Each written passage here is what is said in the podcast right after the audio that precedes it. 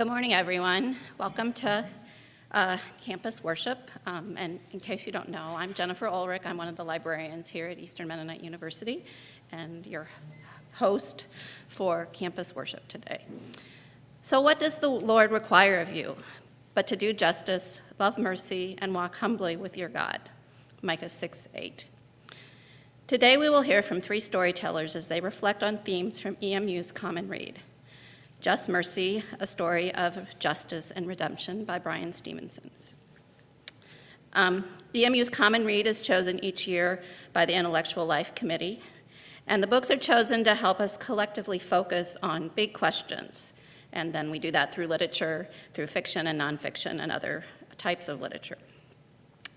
Um, if you haven't had a chance to read Just Mercy, we still have a few copies at the library if you want to pick up one for yourself. So, let's open with a prayer from um, Voices Together. You don't need to, unless you want to follow along, you can. But um, so this is Voices Together 955. Come among us, Holy Spirit, and create a community of learning. Help us grow in wisdom and understanding, in skills and strength, in knowledge that honors you. Teach us to know you, ourselves, and our neighbors more fully, to see your presence in the world more clearly, to love more deeply with heart, soul, mind, and strength. Form us as doers of justice, lovers of mercy, as we walk humbly with you and one another on this path of learning. Amen. So this morning we have three storytellers from our community in Harrisonburg. So uh, Dr. Jerry Holsopple, who's the professor of visual and communication arts um, here at EMU, will share original songs inspired by his meeting with Bryan Stevenson, who's the author of Just Mercy. Um, Jerry is an artist, photographer, and a renowned videographer. Teaches photography and digital me- media related courses at EMU. And then we'll hear from Reverend Costella Forney, who serves as the pastor of John Wesley United Methodist Church here in Harrisonburg.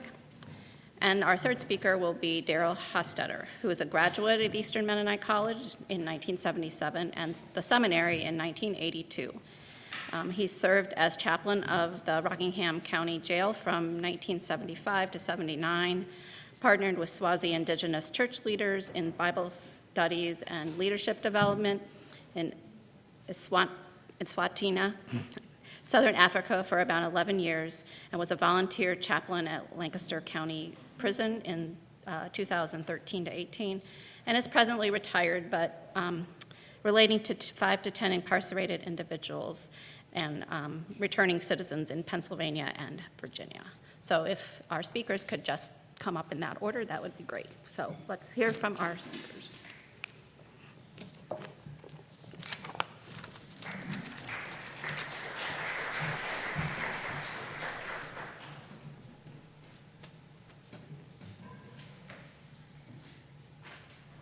Thinking about this, I pulled out uh, the 80 page transcript of my interview with Bryan Stevenson, and I thought I would just read one quote. If people of faith, if people who understand what it means to be redeemed, people who understand what grace is about, don't step forward and begin struggling against the problems that are so pervasive, we will not make any forward progress, and we won't be good stewards of our communities and of our experiences. I think we've got a mandate, and I think Christ commands us to serve and to struggle.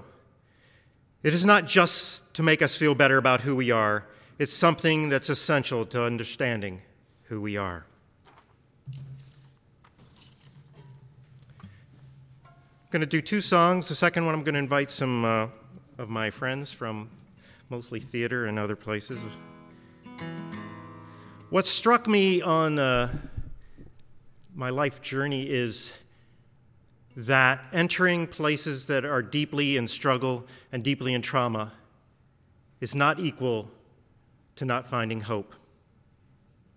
And so I'm going to sing a song, How Can You See Such Beauty and Not Be Full of Hope? And this has four stories in it. Well, lots more. But anyway, the first story, I'm just going to give you a brief and uh, when you get to be my age, you can't always keep track of years, so I have no idea what year this was, but it was early in my time going to Lithuania. I was standing at a circle in Paneriai, the largest uh, site of the Holocaust in Lithuania, and Rena said, This is where my grandfather died. And we took that in as a group and we processed that. Then Zane, a student from Latvia, said, I called my grandmother after the stuff you've been telling us. I mean, her, yeah, she called her grandmother and she said, You know that my brother collaborated with the Nazis in killing the Jews. And here the two of them stood. Uh, the second verse is about Anna. This I met her. She was uh, like in her late 70s. Uh, sat on her front porch and she told me about her story of being part of the freedom movement. She was five when the war ended, and eventually she became part of the freedom movement, which was protests against the Soviet Union and its occupation. And she would tell me that her and her husband would draw straws to see which one got to go because they wanted someone to be at home if they didn't come back for the kids. Wow. Uh, and I still see her smile. Uh, the third verse involves like a whole bunch of people Lawrence Hart, who's a Cheyenne peace chief and a Mennonite pastor, John Perkins, who I spent uh, a week with, was a civil rights protester, and now I met him, and he was hanging out with the, and he was beaten almost to death by the sheriff, and now he hangs out with the sheriff, and they try to figure out ways to stop incarceration. Fascinating story. And then the last verse just throws in everything I can imagine. Uh, boy soldiers in Liberia uh, who, by 12, were part of the fighting forces and now were being reclaimed. Uh, LADS, which stands for Catholics in Northern Ireland, learning to get along with the prods down the street. Uh, and if you've ever been to Belfast, they have this thing called a peace wall. yeah. These didn't need a peace wall because the peace wall didn't work anyway. And I'm going to show four images that I did based on the Sermon on the Mount. The last two will be Lawrence Hart, the Cheyenne peace chief, and John Perkins, the uh, civil rights person.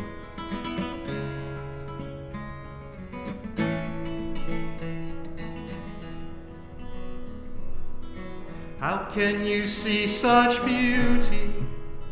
and not be full of hope? How can you look in their eyes and not see the light? How can you hear the story and not receive the gift? How can you see such beauty and not? be full of hope. Rena stands at the circle, placed in the ground, where Germans shot and tortured her grandfather. Zane looks in in horror, cause her uncle held the gun. Now they stand here as simple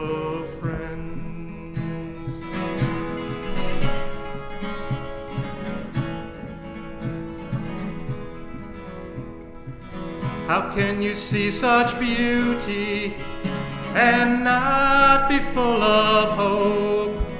How can you look in their eyes and not see the light? How can you hear the story and not receive the gift? How can you see such beauty and not be full of hope? From presidential palace to a polar cap prison her father's long journey under iron fisted Stalin. Standing in the line, eye to eye with Soviet tanks. Anna's wrinkles gather round her smile.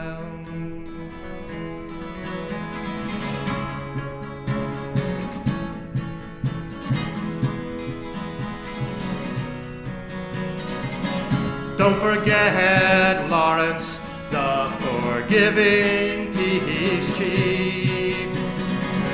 John beat by the sheriff,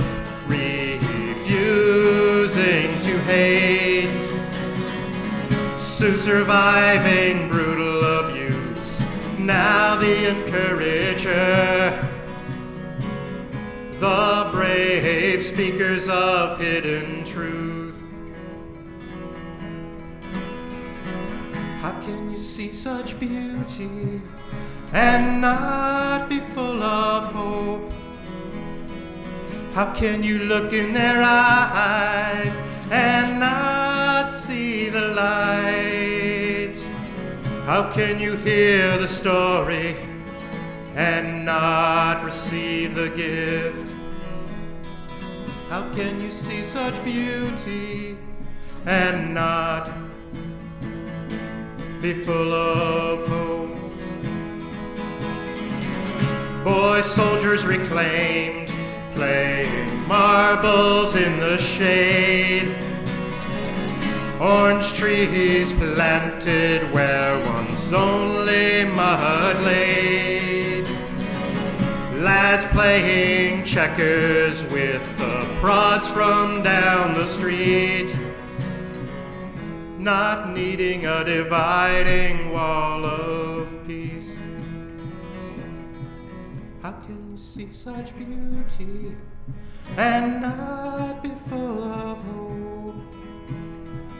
How can you look in their eyes and not see the light? How can you hear the story and not receive the gift? How can you see such beauty and not be full of hope?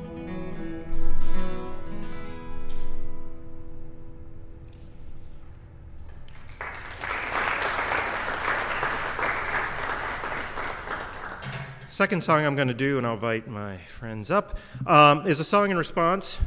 And as I was thinking about this song, this is uh, when I was with Bryan Stevenson, and I don't know if you've read the book or watched the movie, but uh, I went in the middle, well, actually, the early stages of his case uh, dealing with uh, McMillian, which was the bulk of the movie book.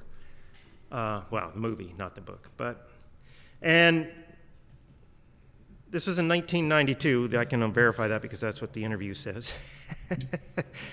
uh, and we, long interview. I really had a great time there. He was still in his house. We uh, checked into his work, all these kind of things. And near the end, and this was probably for my own selfish uh, things, and when you're young, you don't realize why you do some things.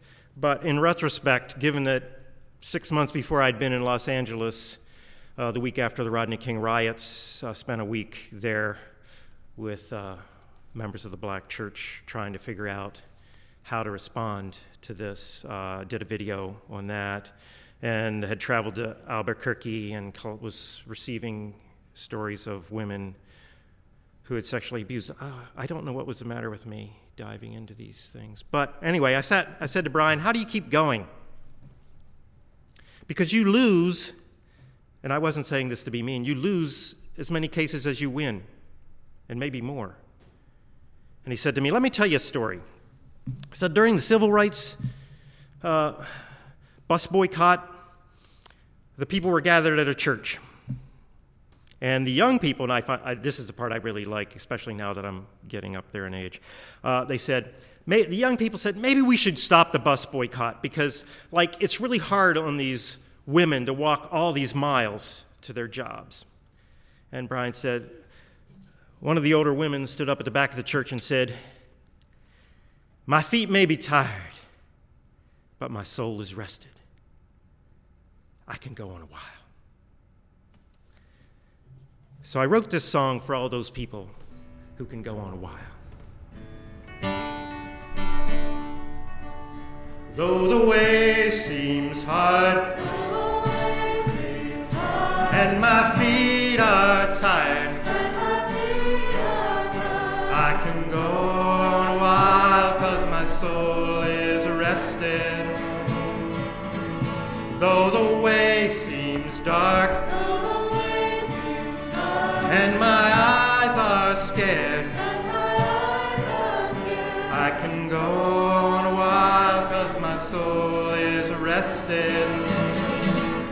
can go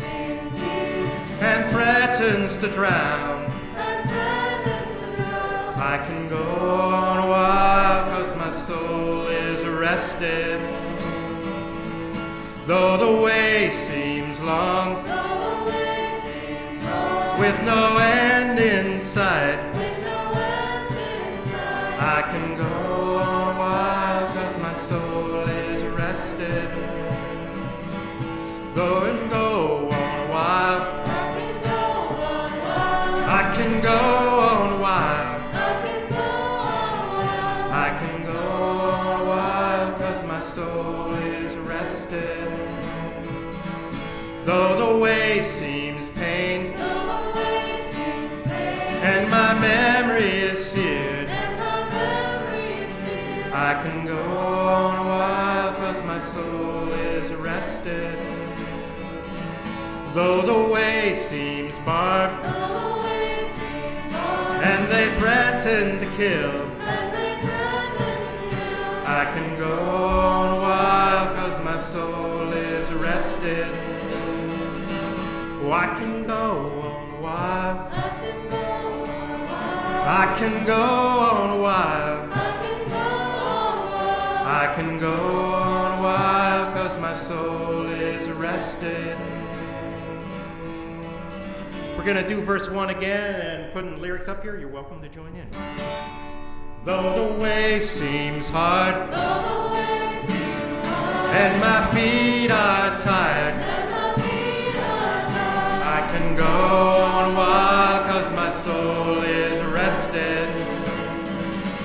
Though the way seems dark and my eyes are scared,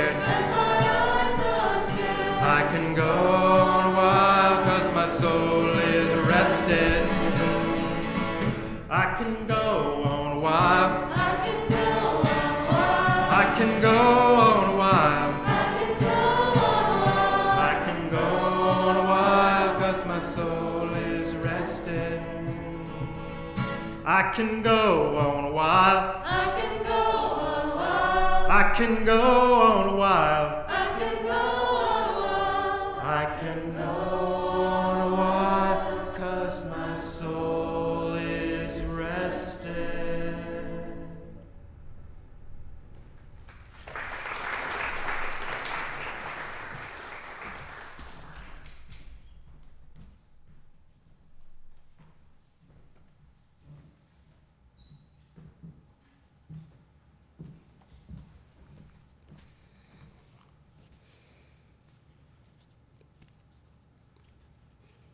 Good morning. Oh, you could do better than that. Good morning. It's a beautiful February day, and we're here in the chapel to uh, fellowship together and to be enlightened. That's that's that's kind of what I'm sensing in my um, in my spirit. That um, a lot of things aren't talked about enough, or even if they are, we don't have a clear understanding. And um, I pray that uh, that's what my little testimony will give, and certainly, Dr. Uh, Hos- Hospital, your um, your writing and the lyrics are, were just beautiful.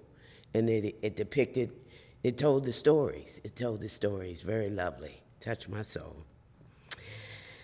And as the lovely lady uh, told you, and it's on the program, my name is Reverend Costella Forney. And I want to thank uh, Celeste and Brian uh, for inviting me here this morning. It's an honor, a privilege.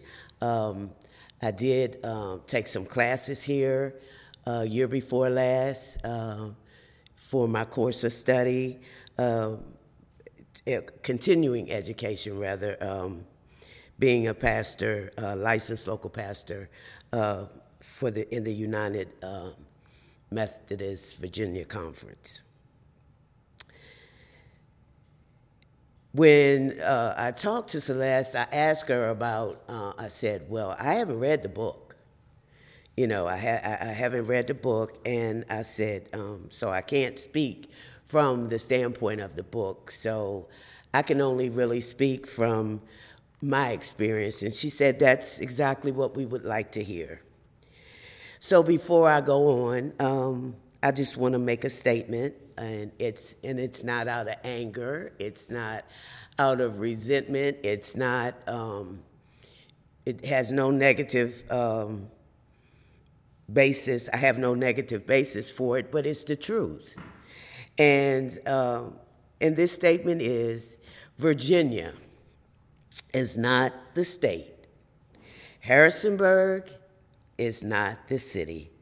Rockingham County is not the county that one should get in trouble with with the law and, and have one's fate in its judicial system.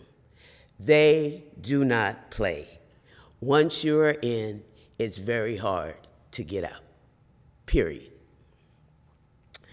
As I said, my name is Reverend Costella Forney, and I'm the pastor of John Wesley United Methodist Church here in Harrisonburg in the Northeast uh, community. But I'm also an ex felon. I'm also a grateful recovering alcoholic and addict. I am the proud mother of four adult children, 12 grandchildren, and two great grandchildren. I am a native of Harrisonburg, born here in 1953 at the time for people of color, this society and all through Virginia was segregated. And discrimination and prejudice were experienced on a day to day basis. The N word was commonly used by white folks back then also. I had the honor uh, which I am so glad and happy about now, to attend Lucy F. Simms, an all uh, African American school back then from the grades of kindergarten to the sixth grade. And then, because of desegregation in the late 60s, uh, blacks and whites were allowed to be educated together. Uh, things were changing rapidly. Then came the urban renewal plan that swept through the Northeast community, taking from the uh, black community all that we had to show for our work our grandparents, our ancestors, everything. Uh, family homes and businesses were torn down uh, to make way for what was called progress the change that was needed in our fair city, the friendly city of Harrisonburg. So you see, uh, in, I came into this world no stranger to injustice growing up. It's not just in the legal system, it's not just in certain things. It, across the board, there are so many injustices that we have to pay and that other we all experience from one time to the to to the or another. And needless to say, the very strict upbringing that I endured added a lot of fuel to the fire that had already been started in my soul. I became an angry, rebellious adult and was determined to do things my way. Elvis Presley and Frank Sinatra didn't have have the dibs on that song. I did it my way because I, I, I really you know I would have made millions and still been a millionaire or a zillionaire or something if I sang it for real. I was a victim of domestic violence from the late 70s to, to the 90s. And believe me, believe me, back then it seemed whenever the law was called or involved, me and my children did not get justice or even there was no mercy considered. Uh, and we didn't get what we should have. Things weren't done the way they should have been done. The good old boy syndrome you know, that look after the men and, and think women are just supposed to be do what do what they're told, barefoot and pregnant.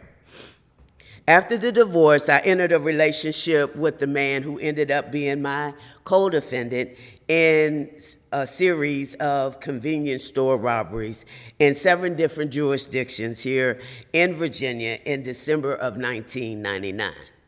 As a, a, result of my being with him and having knowledge of what was going on, I was convicted and sentenced to 49 and one half years in prison. I was housed at the Fluvanna Correctional Center for Women, Virginia's maximum security prison, where I served 16 and a half years. The lead Commonwealth attorney in Harrisonburg gave false statements to the Daily News Record. This was done not only done here in Harrisonburg, but in other, other jurisdictions in order to exploit me. I was told by an investigator uh, early on, after being interrogated uh, that night after, uh, after being arrested, that you made a big mistake. You made a big mistake uh, because number one, you're a woman. Number two, you're black, and you came down here and and wanted to take something from these good old boys and take their money, and they're not going to have it. One of my court-appointed lawyers said, "If you would have kept your mouth shut." You wouldn't even be here right now. We wouldn't even be having this conversation. There were several ways that I could have been prosecuted and tried, but I was prosecuted and, and tried in, in, in, in the way that I could get as much time as possible. I knew that the stage was set just by all of this that I had seen. One of my lawyers also said, uh, it doesn't matter what your plea is or, or what you have to say. We have you. We have you. The judge, the Commonwealth attorney, and the, and the, and the court appointed lawyers are all employed by the state. They all want the same thing. I believe that they get together over lunch or after a golf game and decide what the offender's outcome will be. What a cast, what a play. What a job. Mm. In my first sen- sentencing hearing, the Commonwealth attorney said, This woman should be put so far back in the prison that sunlight will have to be pumped into her. The veins in the side of his neck were, were, were, were just palpitating. He turned red as a beet. He was serious. He wasn't, he wasn't playing. He looked at me like I was the most disgusting person in the world. But while I was in jail, I did renew my relationship with God. After speaking with the pastor and baring my soul to him, telling him everything, everything from the beginning of my that I could remember, from as far back as I could remember up until that time. He told me that I needed to read the Bible and find out what a vow is. And once I was good with what it was and what it meant, and was willing to to make a vow with God that that's what I needed to do. So, needless to say, I did make a vow to God, and that was that if you will help me, I will serve you for the rest of my life. Now, don't get me wrong. I never thought or felt, and still don't think or feel, that I should have not gone to prison for my participation in these crimes. But I did do still think and feel that I was given a very harsh sentence, seeing that no one was harmed, at least physically. The small amount of money that was taken, even after hearing the testimony of family and friends, and the extenuating circumstances that were not taken into consideration.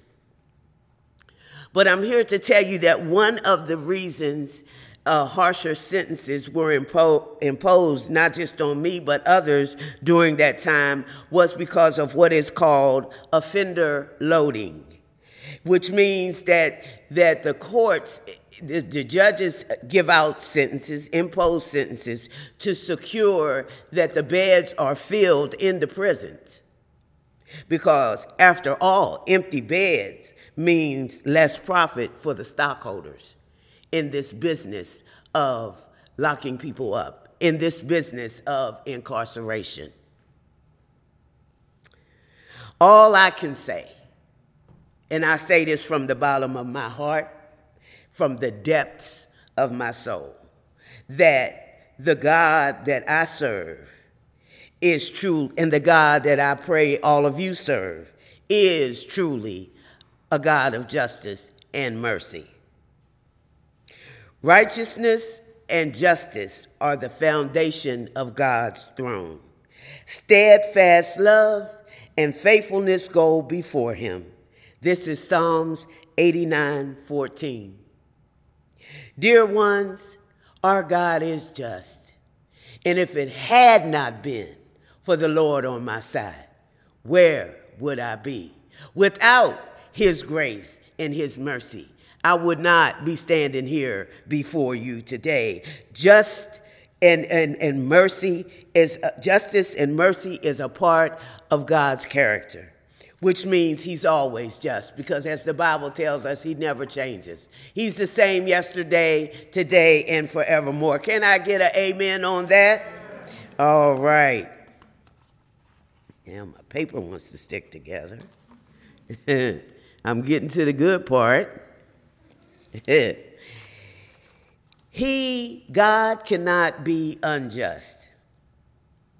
And He defines and sets the standards for us, His children, for justice. As I heard said, uh, as, as, as the doctor said uh, uh earlier before he started singing, we need to come together. We need to stand up. We need to, to, to, to, to, to to promote this justice, to ensure this justice, to become instruments of justice and, and, and, and show mercy towards each other and help to advocate for those who need it. I did over 16 years in prison, but to me, I came out smelling like a rose. Only God could do that. He kept his word, and I am determined to keep mine. There are so many unjust laws that need to change here in Virginia. I can't compare uh, Virginia to any, any, any other state because I just experienced everything here. But in 1995, they, they uh, put in effect the new law, which demands that a convicted felon will serve 85 to 92% of their sentence, no matter how small or how, or, or how long.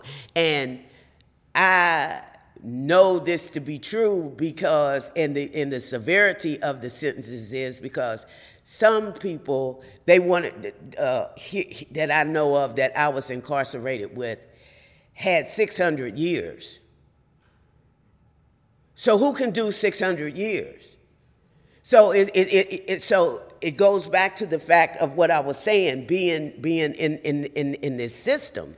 You know, they want to make sure they want to they want to make sure no no one. I mean, if you if you really want to be if you want to give somebody life, just give them life. But to, just to put 600 years, I think is cruel and, and, and, and, and very unreasonable.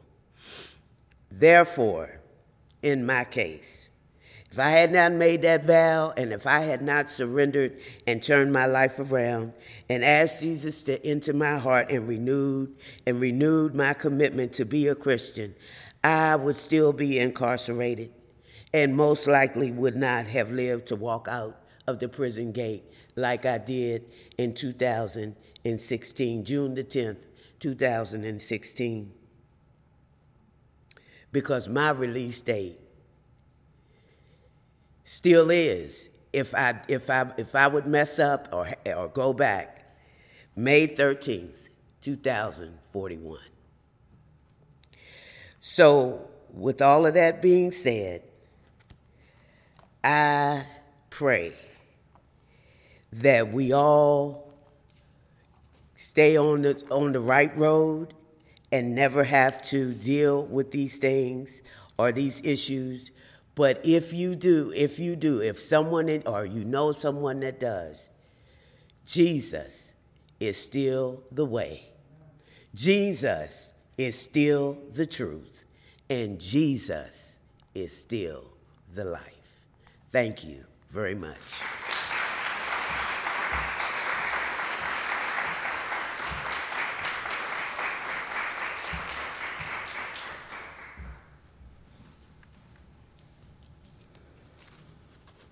Thank you so much, Costella.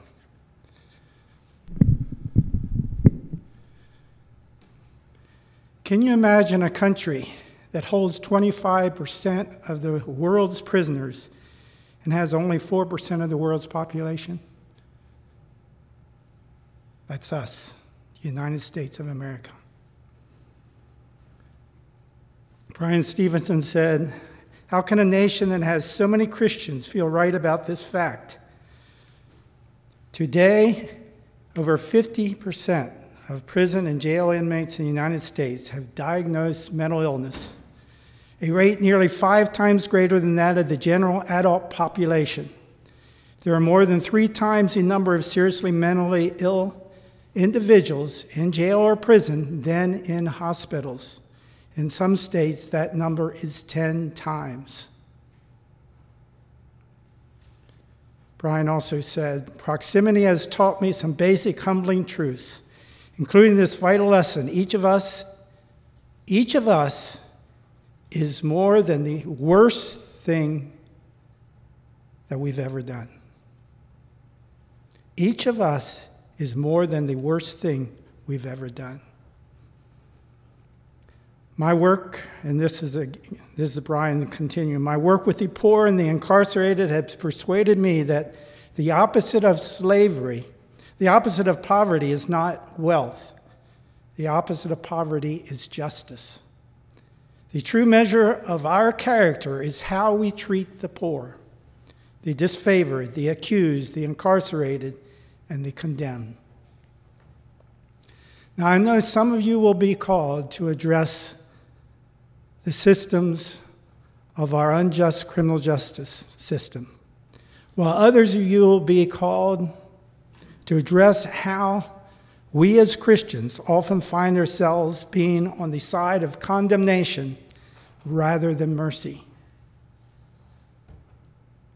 Where I'm finding myself right now is building relationships with incarcerated individuals and returning citizens. And this comes out of the stories I share, comes out of that. A few other comments about our dear, loving God. God's love seeks to heal rather than condemn. Restoring humanity again. Yes, we need it. God's love seeks justice over penalization. There's great need for systemic change in our criminal justice system, as our sister just shared with us. Relationships built out of God's love grants respect, trust, vulnerability, and worth. And as we know, love, learning, and trust goes both ways. It's not one way street. And this is why I've been blessed richly with many of these relationships for four or five years from working uh, as a volunteer chaplain at the Lancaster County Prison in Pennsylvania. A little bit about some of the stories where racism is pretty uh, blatant. These are friends of color. Ted, almost 14 years in prison for a crime that he says he did not do, and I believe him. He was told by his court appointed attorney, You got a plea bargain because you will get less time. He was not well represented by his attorney He felt pressured to plea bargain rather than to hold the truth of his innocence. I must say that being pressurized to plea bargain over holding one's innocence is very common among many inmates that I've learned to know. Rambo, 25 years old, has a life sentence for killing his former girlfriend, whom he says he was killed while they fought over a gun. Rambo says that he was trying to keep her from killing herself. But Rambo got freaked when he realized his former girlfriend was dead in his car, him being black and she being white. Who would believe his story?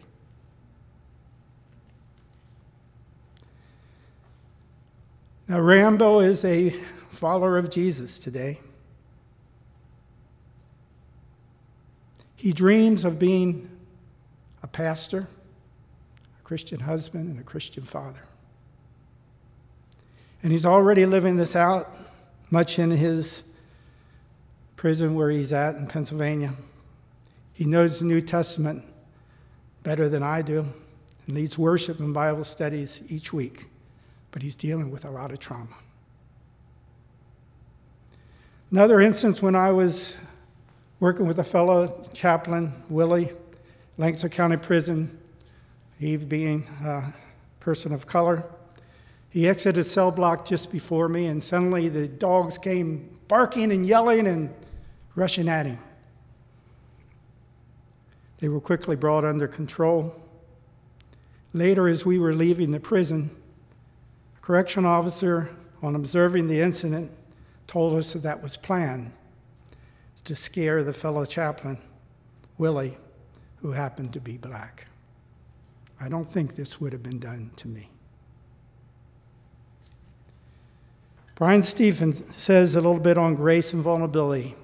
Our brokenness is also the source of our common humanity, the basis of our shared search for comfort, meeting, and healing. Our shared vulnerability and imperfection nurtures and sustains our capacity for compassion. A few stories from that. Latif, I've known for about five years. Says, even when it seems like the system is unjust and not being fair, he looks for ways to assist others he acknowledged to me that looking back and remembering God's grace and care in his life opens doors to extending the kind of grace to others. He told me he prays for those who he seemed to get in the most trouble with. And Ted spent most of his 14 years helping the handicapped and elderly in prison. Though he says he was never guilty of the crime he was charged, his positivity, encouragement of others, and his grace helps me to believe in the special caring person he is. He just got freed in December.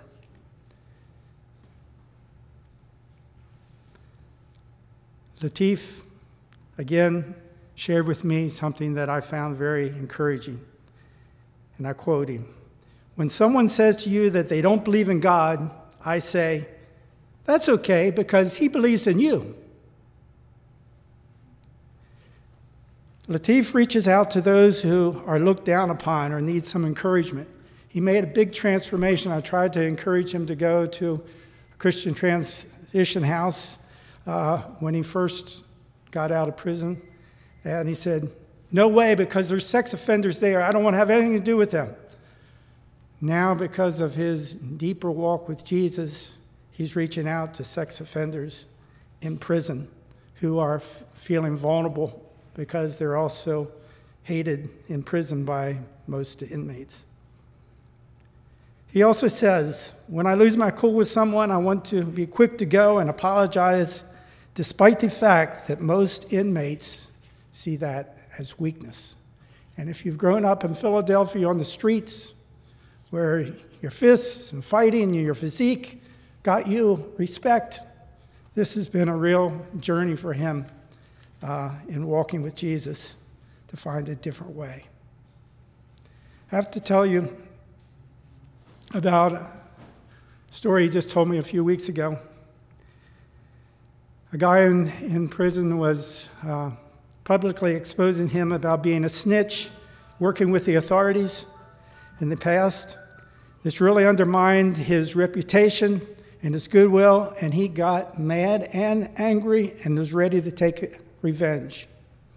He'd already got a homemade weapon, and he was planning on going to his cell block to, to meet this guy, to fight him. Somehow, I'm not sure how it worked in his prison, but he, as he was contemplating and preparing this, he got message of an email had come in. He wasn't expecting. He went, he said, I want to read that email. Who is that from, anyhow? Just so happened that that week I decided to write him an email out of the blue. Because of that email and by affirmation of him, he changed his mind, and went back to his cell block, repented of what he was about to do, and it kept him from probably being hurt or the other guy being hurt, going to the hole for a number of weeks. Remember what an encouraging email or encouraging letter can do in times like that. Follow God's nudges that come your way. Ted said, Don't take for granted the gift of friendship you have because many persons in prison struggle to have one or two. When I got to know him in Lancaster County Prison, he said there was no one that he had who cared about him outside of prison. So I've been the only one on his uh, list of visitors uh, for a number of years. Till recently, his brother found him in prison after 25 years, thinking that's the last place he would find him because that's not the kind of person he is. C. C. Stud sent me an unexpected letter on my birthday last month. He said, This world could be so much better if people only had a friend like you. Where are our friendships need to go?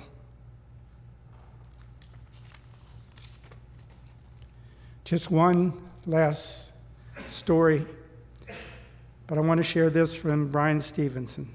The power of just mercy is not that it belongs to the underdeserving, it's when mercy is least expected that it is most potent. Strong enough to break the cycle of victimization and victimhood, retribution and suffering. It is a power to heal the psychic harm and injuries that lead to aggression and violence, abuse of power, and mass incarceration. Eric just got out of prison here in our community. I'm using pseudonames in all cases here.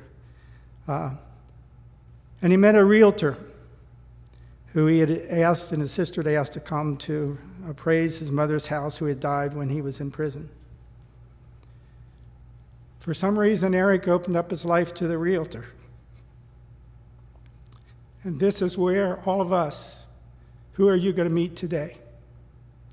This realtor, as a result of that, went home got his wife, came back, spent the whole afternoon fixing up his house, um, working with Eric, which began a relationship now only about six, seven weeks old. They spent Christmas together in, in the realtor's home. Eric, and when I was talking with him, he said, I've been struggling to make new friends. And here God has given me some friends I had no idea were out there. You might be some of those friends. When we hear that Jesus died for our sins, I think that Jesus loves mercy. When I hear that Jesus was killed for standing up for evil, I believe Jesus loves justice. How will each of us be involved in Jesus' ministry of loving mercy and doing justice and walking humbly with our God?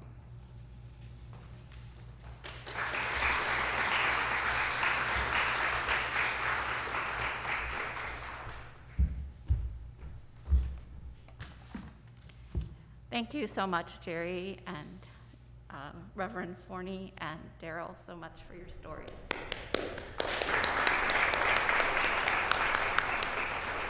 Um, we will, as a community, we will continue to think about these themes um, with other events. One I want to point out is the ACE Festival speaker, Reuben Jonathan Miller, whose book, Halfway Home Race, Punishment, and the Afterlife Incar- afterlife of mass incarceration, um, will be our guest speaker for ACE Festival in April. And then we're, I'm sure we're all excited that Bryan Stevenson will be our commencement speaker um, this for graduation this year.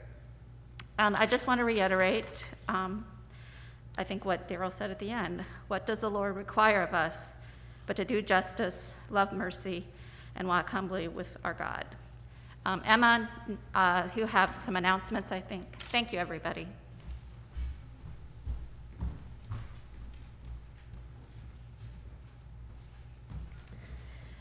Thank you again to all of our storytellers for your time um, and for sharing with us your truths. Um, I'd just like to spotlight some campus events coming up. Um, tomorrow, 9:30 here in this building is hymn sing. Um, we'd love to see you here for that. Friday is the Emotionally Healthy Women Bible Study. Um, that is led by some of our student chaplains. Um, so um, we'd love to see you there as well. That's 7:30 in, um, in UC um, 176.